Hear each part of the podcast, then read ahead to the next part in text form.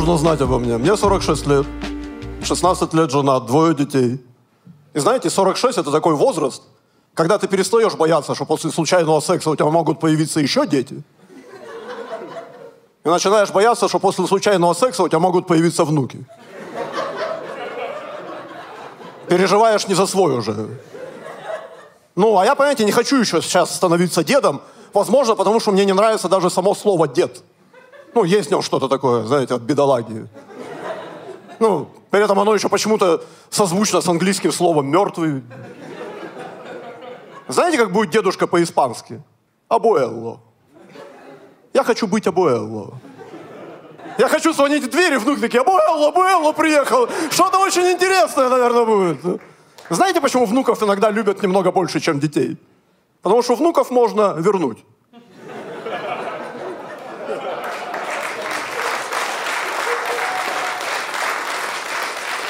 Ты берешь их на время, какое-то время тебе весело, потом ты говоришь, о, что-то вы, ребята, растрещались. Вот вам 200 рублей, вот автобусная остановка, давайте. Надеюсь, вы обломаете вашей маме секс, как когда-то она обламывала нам. Когда приходила из школы раньше времени. Ну, при этом я искренне считаю, что годам к 40 у вас должны быть выросшие самостоятельные дети. Я не понимаю этой тенденции, типа, рожать как можно позднее, типа, я сначала поживу для себя. Я такой, нет. Мне сейчас 46, это я сейчас живу для себя. Ты в 38 родишь, ты в 40 охуеешь. Ты будешь сидеть вот с такими шарами, у него лезутся зубы, у него понос, что делать? Я такой, не знаю, лично я волкотеку.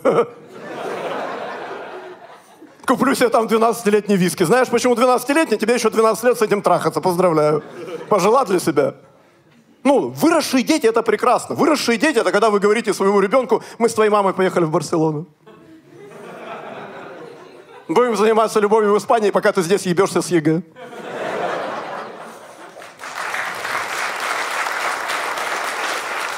Еда в холодильнике удачи. Ну, это же, ну, как бы, понимаете, только с возрастом, да, к тебе приходит эта мудрость. Только с возрастом ты потихоньку начинаешь, ну, как бы замечать вот эти вот вещи, э, какие-то, когда тебя пытаются в чем-то обмануть. Э, ну, ездили, я живу в Краснодаре, мы много ездим по краю, ездили в мае месяце выступать в Кисловодск. И если вы не знаете, там самый большой, наверное, в России парк, 17 гектаров, и когда ты туда попадаешь, тебе сразу подходят на входе такие, долина роз.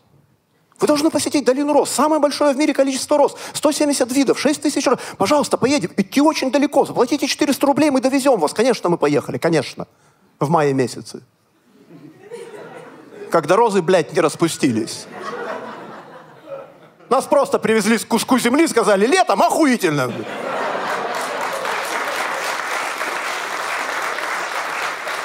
Ну, начинаешь замечать вот такие вещи. Видели эту рекламу, где женщина просыпается рано утром, потому что мужик поставил ей под нос чашечку свежесваренного кофе. И она такая, типа, ничего себе, спала, спала. Я в такие моменты думаю, а вы где, блядь, живете? У вас кухня за речкой находится? Для того, чтобы получить свежесваренный кофе, его надо смолоть. А вы слышали звуки, которые издает кофемолка с утра? Как будто души грешников в аду просят пощады. И где вы видели мужика, который сразу принесет кофе? Вы мужиков в реальной жизни видели вообще? Там сначала чайник закипел, потом, блядь, уронил что-то. Потом дверь в спальню открывается, он такой, а где чашки для этого кофе? Я что должен искать? Ты их представляешь туда-сюда? Я... Что я? И через две минуты, где ты сказала, я просрал что-то там? Или эти молодые стендаперы, только у них начинаются отношения, сразу начинаются эти говношутки, типа, а с женщинами невозможно спать, женщина невозможно спать, она во сне стягивает на себя одеяло, женщина во сне стягивает на себя одеяло. Я думаю, так купите, блядь, два.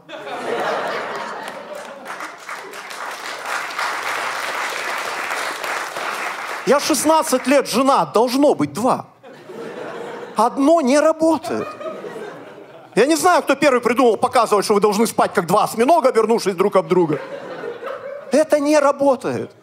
Вы можете заниматься самым безумным сексом, но потом вы аккуратно каждый заворачиваетесь в свой кокон и говорите, люблю тебя, сука, не шевелись, даже не вздумай. Даже не вздумай положить на меня руку, мне будет жарко. Я ее отлежу, люблю тебя, блядь, не шевелись.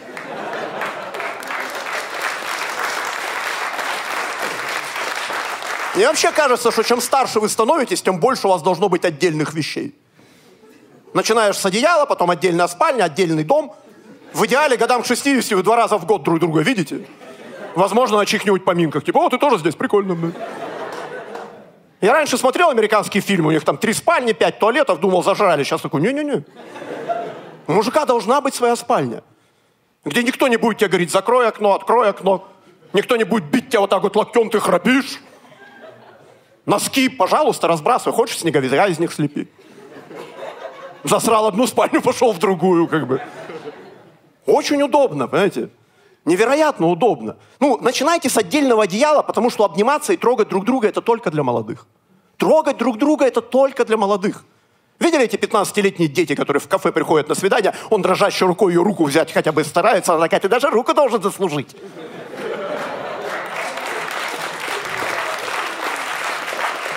Видели семейные пары, которые в кафе с детьми приходят? Там, если жена берет мужа за руку, он такой, что, блядь? Я все отдал, у меня ничего нету, что ты меня лапаешь? Люди кругом, не трогай. Видели, как легко можно понять, сколько пара вместе, потому как они фотографируются? Как фотографируются вместе пары, которые вместе, там, не знаю, пару месяцев? Это все время вот так. Все время, давай сделаем селфи, потом еще селфи, потом кого-нибудь наш попросим. Как фотографируются люди, которые вместе 15 лет, он говорит, да уйди ты нахер из кадра! Я просто пытаюсь сфотографировать дерево ради всего святого, что ты лезешь. Ну, понимаете, трогать друг друга, ходить на свидание, это только для молодых. Свидание только для 18-летних. Только в 18 лет ваша женщина может сидеть на свидании и нести любую чушь, типа, а чем ты планируешь заниматься в жизни дальше? Представляете такой вопрос 45? Ты такой, дальше? Да вот думаю, традиционные похороны или кремация. Настолько дальше тебя устроят. Только когда тебе 18 лет, ты можешь сидеть со своей женщиной в кафе, она наклонится тебе на ухо. Я сегодня без трусиков. Ты такой, вау, официант, счет, она дерзкая, нам надо ехать. Мне 46. Мы с женой ровесники. Если моя 46-летняя жена на свидании скажет, я сегодня без трусиков, я скажу, я салат, блядь, не доел.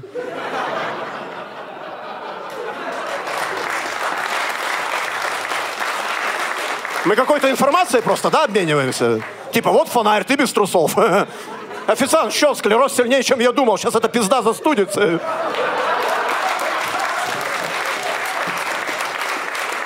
По больницам мне ее возить, мне как бы это нахер не нужно вообще. Ну, реально, понимаете, я 16 лет жена, ну, поначалу было тяжело. Поначалу я как будто учил иностранный язык. Нас же не учат, как общаться с противоположным полом, да? Нас в школе учат, как размножается это, хламида монада. Как размножается, и потом 20 лет живет в браке человек, не учат. Ну, я прям как будто учил иностранный язык. Нам же никто не объяснил, что женщины, вы мыслите как бы от частного к общему. Ты начинаешь жить с женщиной, она говорит, вынеси мусор. Конечно, ты забыл, конечно. Она такая, так. Сейчас он забыл про мусор. Потом я ему рожу. Ребенок заболеет, я попрошу вызвать врача, он забудет, наш ребенок умрет, она сразу тебе это в лицо бросает. Ты такой, в смысле я ребенка убил бы? Что там в мусоре ребенок был?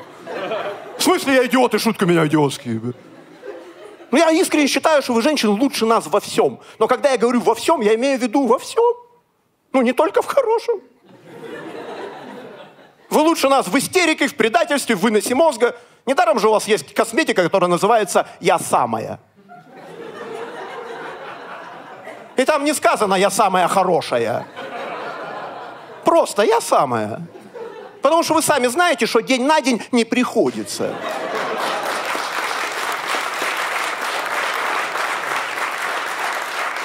Иногда я самая хорошая, иногда Костя, блядь. Ты опять купил сливки 20%? Ты такой, ебать, там еще проценты есть. Вот уж не думал, что мне математика в молочном понадобится. Ну, реально, я только через 10 лет понял, что все надо уточнять. Вообще все. Мне сейчас говорят, купи молока, у меня сцена из крестного отца начинается. Я такой, ты просишь меня купить молоко? Но ты просишь без уточнения.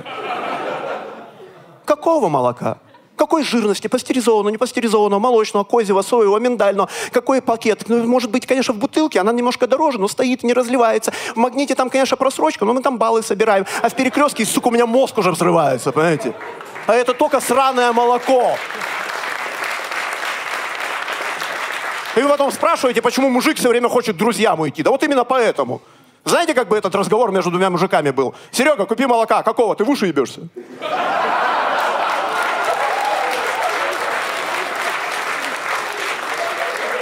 Жидкого, блядь. Смотри, с хлебом не перепутай, дебил. Оно что, по-твоему, разное бывает? Бывает разное, понимаете? Ну, я, я искренне считаю, что вы намного умнее, чем мужчины. Женщины умнее, чем мужчины, потому что женщина никогда не выйдет замуж за внешность. Мы мужики тупые, мы женимся на сиськах. Мужики видят, блядь, красивую пару грудей, я буду жить с вами всю жизнь. Просто с каждым годом буду немного ниже опускать голову. Блядь.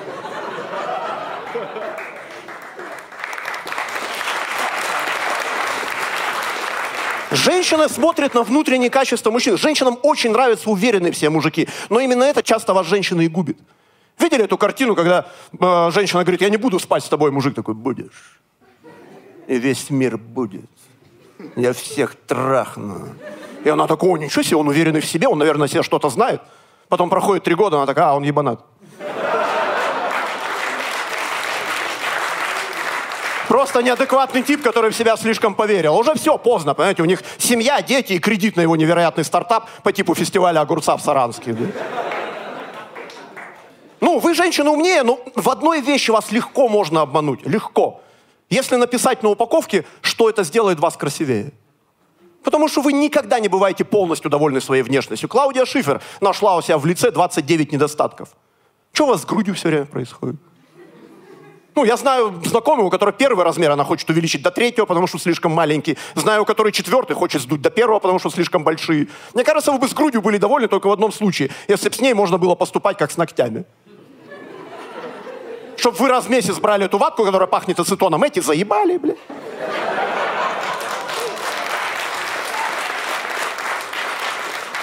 Брали бы эту палеточку, ну, сегодня будут сиськи френч. Вот. Чтобы тоже учили. В этом в Инстаграме было, девочки, записываемся на сисечки. Вот результаты работ. Ну, вы же сумели монетизировать все, что растет из вашего организма. Вообще все. Одна женщина у вас волосы выщипывает, другая наращивает, третья красит, четвертая постригает, пятая удаляет навсегда. Все это ради того, чтобы охеревший мужик, который за все за это платит, рукой провел, ну, в принципе, гладко. Мы, мужики, не сумели монетизировать ничего. Мужской член, он, блядь, деньги не поглощает. Он их как роутер, он раздает только. Он даже по форме похож на антенну роутера. У женщины сразу от природы купюроприемник. Она такая, давайте все сюда, я все приумножу, все. Ну, я еще очень рад, что я женат, понимаете, потому что, ну, давайте откровенно, после 40 заниматься сексом с новой партнершей, это скорее стресс, чем радость. Это только в фильмах показывают 50-летнего мужика, который кладет руку на плечо, о, у него уже все готово. В реальной жизни там... Там Форт Боярд начинается. Поиск ответа на вопрос, зачем это мне? Может, не стоит? Завтра вставать, потом карлик с ключами идет. Ну, реально, у меня есть знакомая у жены, которая 47 лет, она развелась, нашла себе какого-то 52-летнего мужика, и как практически в монологе у Юлии Ахмедовой они договорились про первый секс, она купила белье за 70 тысяч рублей, а у него не встал. И она обиделась. Женщина, давайте договоримся, у мужиков не встает просто на дорогие вещи. Иначе около салонов, где продается BMW, творилось бы страшное. Мы бы пили стекло, терли все витрины, облизывали ручки. Ну, серьезно, как бы, ну, а я ну, представил себя как бы на месте этого мужика. Если бы моя жена перед сексом сказала, что то, что на ней надето, стоит 70 тысяч, там единственное, что встало бы, это я. А представьте, что вы лежите в постели, ваш мужик возится в коридоре, заходит, распахивает халат такой, семидесятка. Помнишь, ты новые шторы хотела? Хуй! Ну и к тому же у мужиков же вообще нет такого понятия, как красивое эротическое белье. У нас нет костюмов для секса. У женщин полно эротического белья, костюмов для ролевых игр. У мужиков три вида. Три. Это пожарный, врач и полицейский. И то полицейский только американский.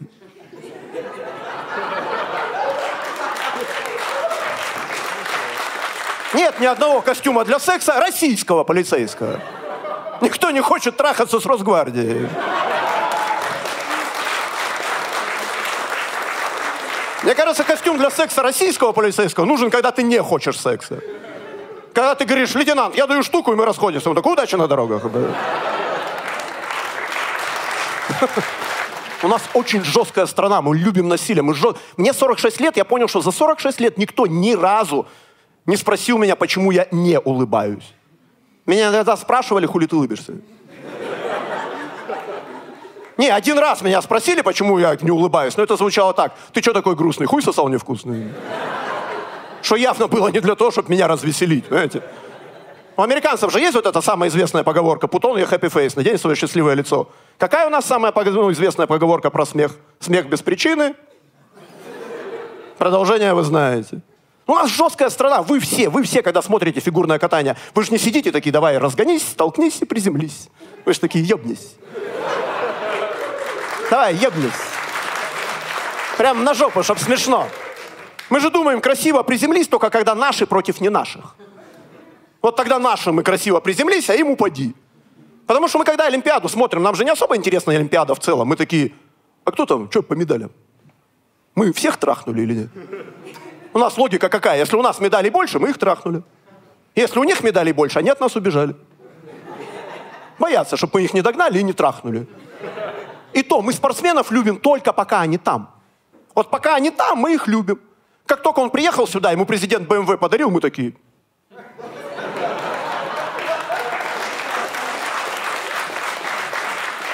А нахуй тебе БМВ? Ты же на лыжах быстрее всех в мире бегаешь.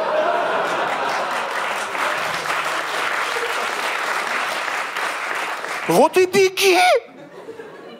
Ты же прыгаешь дальше всех. Шесть раз прыгнул, уже в пятерочке. Потом с пакетами обратно. Нахуй тебе БМВ? Ну. ну, я не знаю, я, я, я был в других странах, там такого нет. Я не знаю почему. Может солнце, может даже просто имена. Знаете такую песню? Джоби, Джоба, а это просто имя. Цыган Джоба. Просто имя и получилась зажигательная песня. Меня зовут Константин Вячеславович. Из этого получится охуенное отпевание.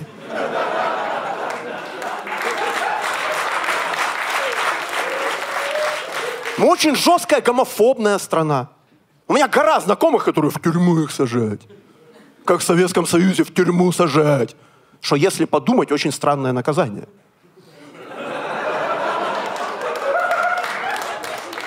Вы берете человека, которому не нравятся женщины, и сажаете его туда, где женщин нет, но таких, как он, очень ценят. По сути дела, на курсы повышения квалификации отправили. И вы этого не знаете, но среди геев существует отдельная каста, которая называют себя бриллиантовые геи. Они говорят, мы бриллианты, потому что никогда в жизни не прикасались ни к груди, ни к половым органам женщины. Они называют себя бриллиантами, я называю их балаболами. Потому что в этом мире нет ни одного живого существа, которое бы в первые дни своей жизни вместо груди матери сосало бы хую медбрата.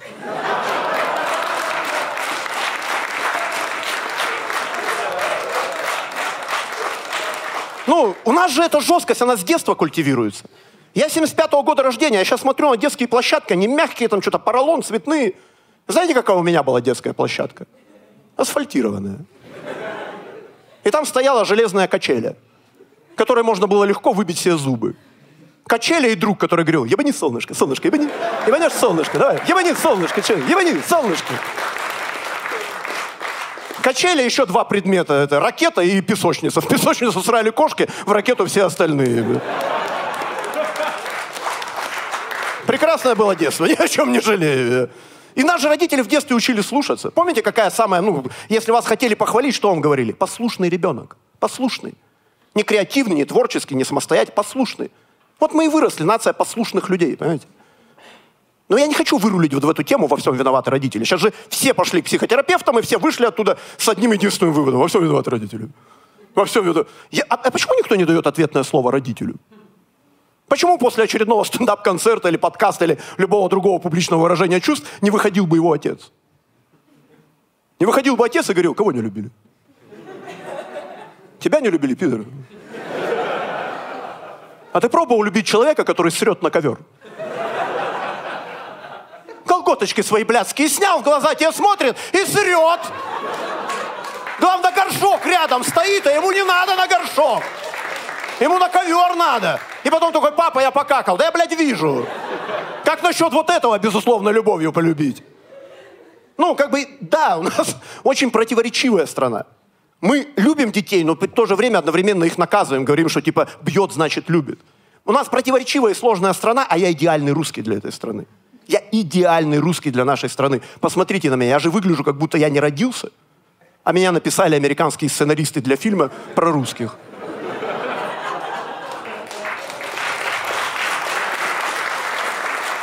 Я вот этот персонаж, который в детстве собирал марки и автомат Калашникова. Который должен говорить, меня зовут Юрий Палач Бойко, на здоровье. Михаил Павлович спрашивал, где наши деньги, сука.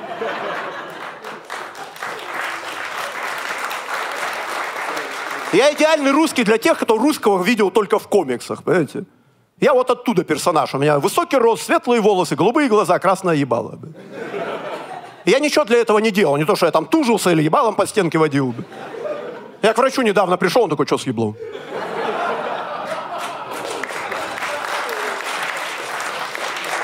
Я говорю, это к тебе вопрос.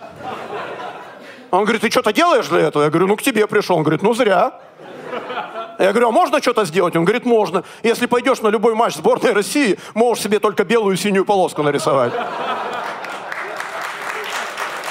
Остальное природа уже сделала все за тебя. И понимаете, я идеальный русский, потому что я сочетаю в себе противоречия этой страны. При моей внешности я идеально разбираюсь в женских покупках. Я знаю лучше, чем вы, женщины, ваши чисто женские покупки. Я до стендапа 20 лет работал менеджером по закупке, я все это дело закупал. Я как будто двойной агент в мире мужчин. Я поступил в ваш женский шаолинь и все ваше женское кунг-фу выучил. Вот знаете, когда жена говорит, купи прокладки, и ты такой, какие, блядь? Какие? Простые, ночные, ежедневные, с крылышками, без крылышек, простые, invisible. Сколько капель, какой размер пачки, Белла, Always, Naturella. Все выучил. Пизда!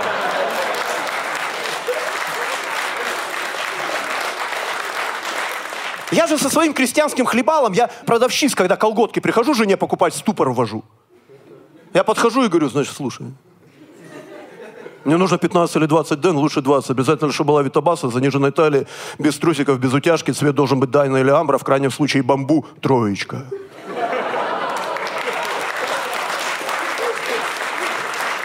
И продавщица такая, ты кто?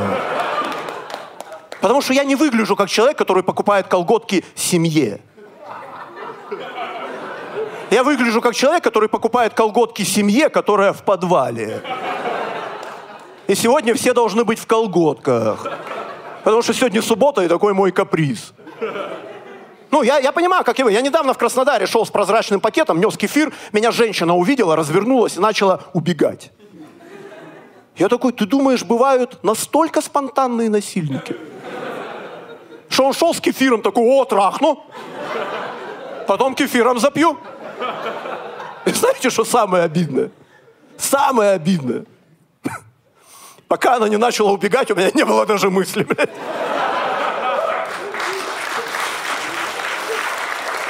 Но как только она побежала, я такой, сука, ты сделала свой выбор. Ты что думаешь, я бегать не умею? Из этой истории можно сделать два противоречивых вывода, как и наша страна. Первое, возможно, не стоит бежать от своих проблем. Возможно, они вас будут догонять только если вы бежите. Может, им вообще с вами по пути. Может, они не к вам, может, они свернут в сторону. Либо, пиздец, как боится кефира. О, у меня все для вас, ребят, спасибо.